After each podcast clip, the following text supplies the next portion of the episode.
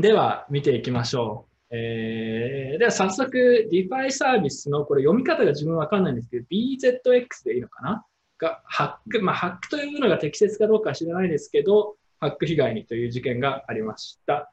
えー、これはカナゴールドと生ハゲさん、ちょっと、あのー、ぜひ解説をお願いします。いや、生ハゲどうぞ。あ僕ですか、うん、あんまり詳しくないですか、俺。あ、なんか、いきなり。まあいいや、じゃあ私、えっと、私からちょっと説明すると、はい、はい、その、なんか、このフラッシュローンっていう新しい概念がありますと。うん。で、これどういうことかっていうと、基本的にその DeFi とかいうサービスをなんか使おうとすると、その何かを借りるってアクションがよくあるじゃないですか。で、その借りるってアクションするときに、現実の世界だったら、その、この人は、えー、例えば三菱商事で働いてて信用力があるから、まあ担保なくても、えー、1000万まで貸してあげましょうみたいな話あるんだけれども、このクリプトの世界だったら、あのもう顔も何も見えないから、まあ、基本的に持ち逃げするインセンティブが強いわけなんですよね。っていうところで、あの何かを借りるとかアクションするためには担保を預けなきゃいけないわけですよ。で、えー、このフラッシュローンっていうのは、それを超越した概念で、あのどういうことかっていうと、あの1トランザクションで借りたものを返すというところまで完結させることができるのであれば、最初に担保を、まあ、あたかもあるかのような状態で、えー、それ以降のアクションを実行できますという概念なわけですね。で、これを使ってあげると、あのまあ、今回はこの BZX のコントラクトを出発点として、あとどこ使ったんだっけ？はい。 Compound と Uniswap。Uniswap。カイあ Kyber も使ってたのか。で、こう、まあ、複数の DeFi と呼ばれるところを、まあ、ガチャガチャ動かしつつ、えー、その1トランザクション内でその借りたものをそのまま返しますということが、えー、まあ、できれば担保なしでいいですよという概念なわけですね。で、うんと、えー、これを使ってあげると担保がなくていいってことはその自分の資金力が全く関係のない世界になるわけですよ。で、えー、で面白いことにこのこの BZX で参照している価格があのいわゆる DeFi の中で、えー、出てきた価格を参照してたわけなんですね。で、さらに、あの、この1トランザクションの中で、まあ、それなりの規模の取引をすると、その行為自体がその市場価格を動かすことになると。まあ、あの、お金一文も持ってないんだけれどもね。ですぐあの動かすことができると。で、えー、その上で、えー、自分に有利な状況になった状態で、え担保の返済まで行うとあの手元に残金が残るという不思議な現象が発生すると 不思議ですね。いやそれは面白いんだけどねちょっと革新的だよね。革新的というかすごいよね。でこれ革新的なのは何かっていうとそのこの相場いわゆるこれって相場操縦の話なわけなんですよね。あの普通の金融の世界で言ったら相場操縦でお金を稼ぐっていうあのこれやったら一発で逮捕される系の話ですと。であのどんぐらいあの現実の世界だったらこれ厳しく罰せられるかっていうとその終値一問高っていう概念があってあの例えば毎毎日あ1週間のうち数日間同じ人がその終値に介入していた場合、たった1円であったとしても、あの最終約定、最後の終値がその前の約定値段よりも、まあ、1円高かったという状況が一定期間続いただけでも、その人は調査の対象になるわけですね。で場合によっては相場操縦ということで、えー、厳しく罰せられると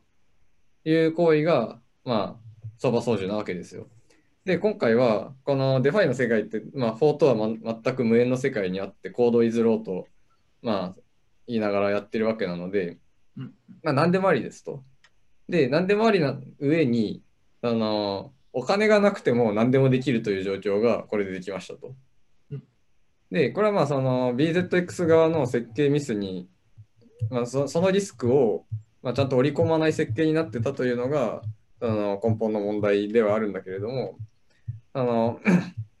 なこれで分かったことは、やっぱり DeFi ってその流動性が低くてで、そこの中で決まるような価格っていうのは、うんまあ、今回0円でできたけれども、まあ、比較的少額でも相場はまあ動いちゃうわけなんですよね。で、うんと、そうすると、まあ、なんというか、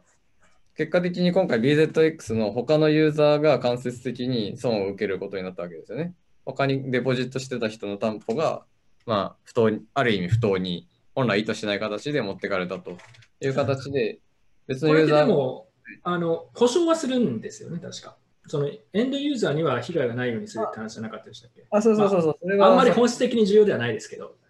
そう、それは何も本質的に重要な 重要な論点ではないけど。うん、そう。まあ、今回はその BZX が、まあ、多分どっかからお金調達してやってたから返す原資ありましたよねって話で、うん、完全にそういうのも何もない世界なのであれば、うんうんうん、担保入れてる人たちが、まあ、一律で、まあ、資産を毀損しましたというオチで終わるわけですよ。うん、で、えー、っていうお話でしたと。うん。で、じゃあ、ここから何を学ぶんだろうっていうところ、教訓としては、うん、まあ、一時的には、あの、まあね、価格を参照するっていうのは結構、あの慎重にやらなきゃいけないんですよというお話なんですよね。うん、で、えー、まあ、0円で動かせるっていうのはそもそも論外なわけなんだけれども、まあ、そうじゃなかったとしても比較的少額で、あのインスアップの価格ぐらいだったら、まあ、動かすことができてしまうわけで、えっ、ー、と、ちょっとここつまり DeFi で完全に閉じさせるっていうのは、まあ、厳しそうだよねという現実と向き合った上で、あの考えなきゃいけませんと。で結果的に BZX は Chainlink で、まあ、外から価格を参照しましょうという話になってきてるわけなのですが、そうすると、その、まあ、 Chainlink はなんというか DeFi の一部であるという意味においては閉じているんだけれども、価格としては外から取ってきてるわけなんですよね。うん、えっ、ー、と、まあ、デセントライズなマナーに従って取ってきていますと。で、まあ、人によってはこういうのは嫌うかもしれないんだけれども、ただ、こういうのは避けられないんだよだろうなということが、まあ、一つ見えてきていて、で、あのー、僕の感覚からすると、その、流動性低いところの価格を参照するっていう発想が、まあ、みじんも頭によぎらないわけなんですよ。そうそうそうそう。で、まあ、それはもともと僕、金融の人間で、特に東証で、その、まさに相場操縦の話とかととかを眺めてきた身から、例えば、まあ、特に気にするっていうのは、それはその通りなんだけれども、あのまあ、 DeFi って、まあ、自分たちだけで閉じればいいというか、いうわけではなくて、その、つまり既存の金融じゃない別のところを作ると言いつつも、その学べるところはちゃんと学んで、ね、活用してあげた方がいいよねっていうその先人の知恵から学ぼうという姿勢も大事だなというそういう一般化された教訓にもつながるかなと なるほどね。なんかちょっと最後すこ若干ひよった感情がありますけど、まあでも事実ですよね。生ハゲさんはなんか今回の件でここ注目したとかこう思ったとかってありますか？いや僕はこれ全然よく分かって、最初から全然よく分かってなくて、ハックされた時点で、うんあのあこういうのあったんだって感じだったんですけど、あイニスワップかから価格参照してるっていうのは、お前正気かって思いました。なるほど。なんか多分ユニスワップ一回いじ一回でもなんか使ってみたらなんかことある人だったら多分あこれから価格取るのやべえだろっていうのは割と自明だと思うんですよね。で、ね、お前正気かっていう感じですね。なるほど、なるほど。でもそれが逆に逆に新鮮だった。そのその価格を取るといったらメーカードとかもそうですけど価格を取るといったら、まあ、あのもっと流動性の高いあの外のあのバイナンスとかそういうとこから取ってきた価格を使うっていうのがまあなんかまあなんか個人的にはそれがそういう発想しかなかったので、まあ、 Uniswap から直接取ってくるっていうので、まあなんか一部のね、 DeFi 大好きな人たちは、 Uniswap と現実のイーサの、 Binance とかのイーサの価格っていうのは、こんなに相関してるんだ、すげえだろってよく言うんですけど、まあだからといってね、使うのは違うよ、流動性が低いので使うのは違うよねっていう。なるほどね。うん、あの、ちょっとそしたら少し違う方向で話をしていきたいんですけど、ちなみに自分、これについてそもそもこの事件とは直接は関係ないことをある意味ツイートしたら、ちょっとなんか ちょっとなんか、なんかすごく残念な展開になったりして、あんまりね、 DeFi にちょっとコメントしないようにしてるんですけど、正直そんな詳しくもないですし。で、ただ聞きたいのは、議論したいのは、なのであんまり自分 DeFi についてはこ、この事件も自分正直もう、なんかまあいっかと思って、大体なんとなく分かったから、まあまあそんなもんかと思って、あんまり詳しく調べてないんですけど、その、じゃあ、外から価格を参照するチェーンリンクみたいなオラクルを使ってくれば、問題は解決するのかっていう話なんですよね。うんうん、で、そこら辺についてはどう思いますか、まあ、自分はなんか、ある程度、まあ、なんとなく自分の考えあるんですけど、ちょっと話しますけど、多分こういう話をするのは今日で最後にします。頑張ってる人もいるので。頑張って。はい。ああ、そう、えっと、いやチェーンリンク、今、今の市場環境だったら、チェーンリンクを使うっていうのが、まあ、ベストだと思われるわけですよ。っていうのはなぜかって言ったら、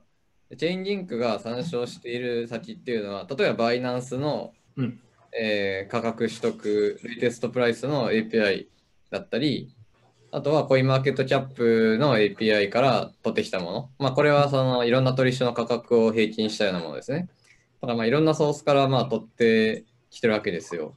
で、そのソース元が、まあ、多様に、えー、ちゃんと信頼できそうな形で存在しているから成り立つわけで、あの、まあ、発想として、なんというか、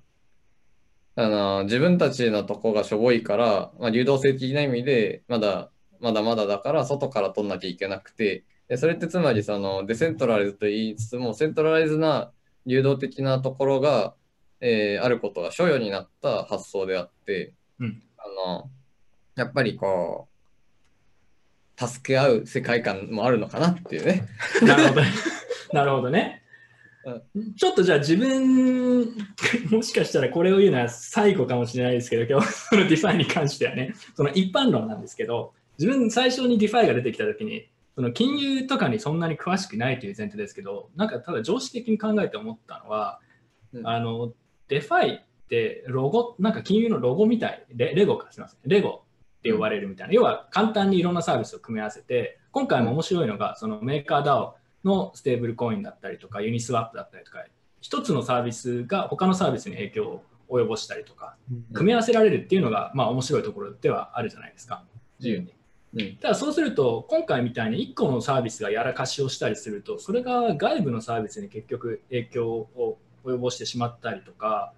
あの場合によってあとはまあそういう事故が起きた時に誰がケツを含んだっていう問題があってでそうすると大きい金額になってしまえばなってしまうとそういうリスクが怖いから、まあ、集権化せざるを得なくなる、うん、その今回もアドミンキーみたいなのがあって事故をまあなかったことにしようと。止めようみたいなのがあったりとか、結局そういう制約から逃れられないかな。特に大きくなればなるほどそういうリスクも高まるから、うん、あのまあ、やっぱ最終的にアルメンキー離せないよねってなるのかもしくは大きくならないかどっちかなんですけど、うん、だからそういうサイクルを本当に出れるのかっていう疑問とあとはそのオラクルの集権が結局そっちに寄らないといけないってなるとじゃあ今の金融と何が違うのかっていう世界にだんだん近づいていくんじゃないのかっていう話を確かしてたんですよね、前。だからこれはそれぞれの細かいサービスを見てるわけでは必ずしもないんですけど、比較的、まあ、普通に考えるとそういう課題が出てくるかなと思ったんですけど、今回だから自分事件を見て思ったのは、まあ、今後もこういうの絶対出てくるわけじゃないですか。どういう形かは分からないですけど。うん、でで、多分まあ今アドミンキーみたいなのがあるんで、まあなんか事故があったら止めて直してっていうのを繰り返していく。うん、ただそうすると結果としてだんだんそのじゃあもう価格は外から取ってこようとか、まあ、やっぱあの他の サービスと組み合わせるとあとまあレバレッジとかかかるとどっかが倒れたらもう全部倒れて誰も責任取れないみたいになっちゃうと困るからあのアドミンキーは離さないでしょうってなったななってっちゃうんじゃないのかなっていうふうにちょっと自分は思いましたねこれを見て。だから果たして既存の金融に対してどこが強みになるのかがやっぱりよくわからないっていうような指摘を今回の事件の後でもしている人がいたので。ああ、で、僕はこれ考えがあって、その、うん、の DeFi の強みっていうのを、はい、当然、その既存金融だとできないことですと。うん、で、できないことって何かって言ったら、そのほとんどのケースが技術的にできないことではないはずなんですよ。うんうんうん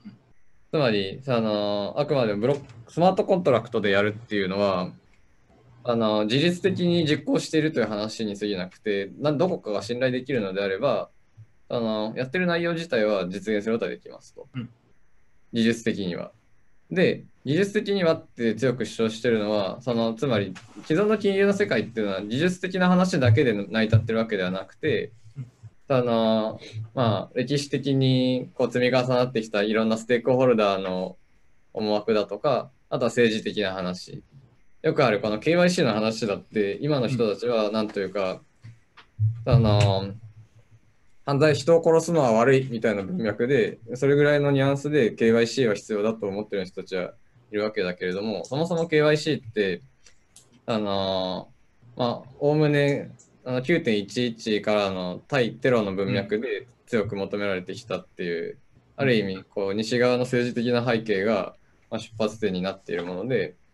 でその既存の金融の仕組みっていうのはこう理論的にというか技術的に洗練されたものもその政治的に付与されてきたものもまあいろいろ織り交ざった世界になっていると。でただ DeFi であればそのそういったしがらみから解き放たれてその自由にデザインをすることができるよねと。で、しがらみを取り払われるのは、その decentralized な manner に従ってやることによって、その管理者がいないから、その政治の影響を受けずに実現することができると。そこに価値があるというふうに考えれば、そのチェーンリンクで外から価格を取ってくるというのは、そのチェーンリンク側にその価格情報を提供することが外の世界から、まあ、何かしらのえ力によって封じ込められたりしない限りは、まあ、特段その意味において矛盾する行為ではないわけなんでね。うん。うん、で、で、そうし、そうで、えっと、そう考えてあげると、えー、逆に、えっと、例えば、あの、特に僕が絶対におかしいと思ってるのは、あの、レギュレーティッドデフィ、通称、通称フィと呼ばれる。いや、あったよね、あったね。フィ、フィね、セフィね、セフィ。セフィっていうかフィですね。はい。ありましたね。はい。わかります。はおかしいっていう。ななんか、うん、そうおかしいっていう考え方っていうか、それってフィだからさ。で、しかも、そうにはその分散ネットワーク上で構築するっていうそのビハインドを背負ってるわけでそうねアドバンテージじゃないねまあスピードだったりスケーラビリティあとはフロントランニングの問題だったりいろいろまあトレードオフというかできないこともあるんだけど CeFi になっちゃったらまあそれこそ何も意味がないってね。そうそうそうそうブロックチェーン上でやっても。うん、うん、でだからその、まあ、その意味ではメーカー DAO とかはまあうまくやってるっちゃうまくやっている。で、インスアップもその意味では単単独で見たらうまくやってると。うん、で、あのー、今回の BZX については、まあ、いろんな問題点があるんだけれども、まあ、一つはその最初に話したあの価格に対する感覚が鈍いっていう、まあ、金融感覚の話と、あとはそのアドミンキーの話。そうね。アドミンキーがあるのはさ、自分がなんでアドミンキーはダメかって言ってると、要はフィになっちゃうからなんだよね。普通のファイナンスに近づいちゃうからダメなんだよね。別にそれが嫌いとかいうわけでは必ずしもないんだけど。あで、いや、その、BZX がアドミンキーがあって、問題が起こって対処しました。うん、で、ユーザーもまた増えてきました。また問題があって対処しました。そうアドミンキーを使いました。で、これで続いていくのであれば、まあ、それはそれでサービスとして続いているんだけれども、その、まあ、実質的にこの BZX がその市場を運営してるってなったら、あの例えば交換業を運営しているみたいな話になるわけね。うん、そうだよね。そうなっちゃう、ね。登録の交換業みたいな話になるわけですよ。うん、っていう意味において、そのアドミンキーの発想っていうのは、あの本来達成したかったその政治的なしがらみから抜けるという、うん、えー、目標を達成しづらくするアクション。そうそう、そうなんですね。うん、ああとはさ、だから、まあ、まあ、同じあの関連してなんですけど、うん、結局そこがアドミンキーがあったりとか、あとメーカーダウンの場合、あのまあ、生ハゲさん1年くらい前に来てくれて、あの、はい、ガバナンストークンどうのみたいな話をしたんですけど、結局ガバナンストークンの対応に持ってる、まあ、運営だったりとか、VC とかがいるので、まあ、そこがちょっとちょこちょこってやっちゃえば生産できたりとか、まあ、正直集権化してしまってると言える部分っていうのはまだ結構残っていて、で、例えばなんですけど、そういうのがあると、じゃあ何が問題かっていうと、極論、例えば取引所で発掘されたイースをさ、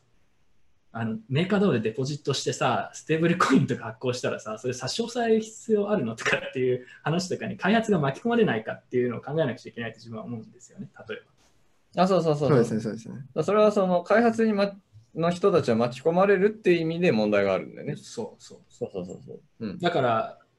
まあ、それは前からすごく感じる違和感として、なんかその規制に沿ってやりたいっていう真面目な人たちが結構多いんだけど、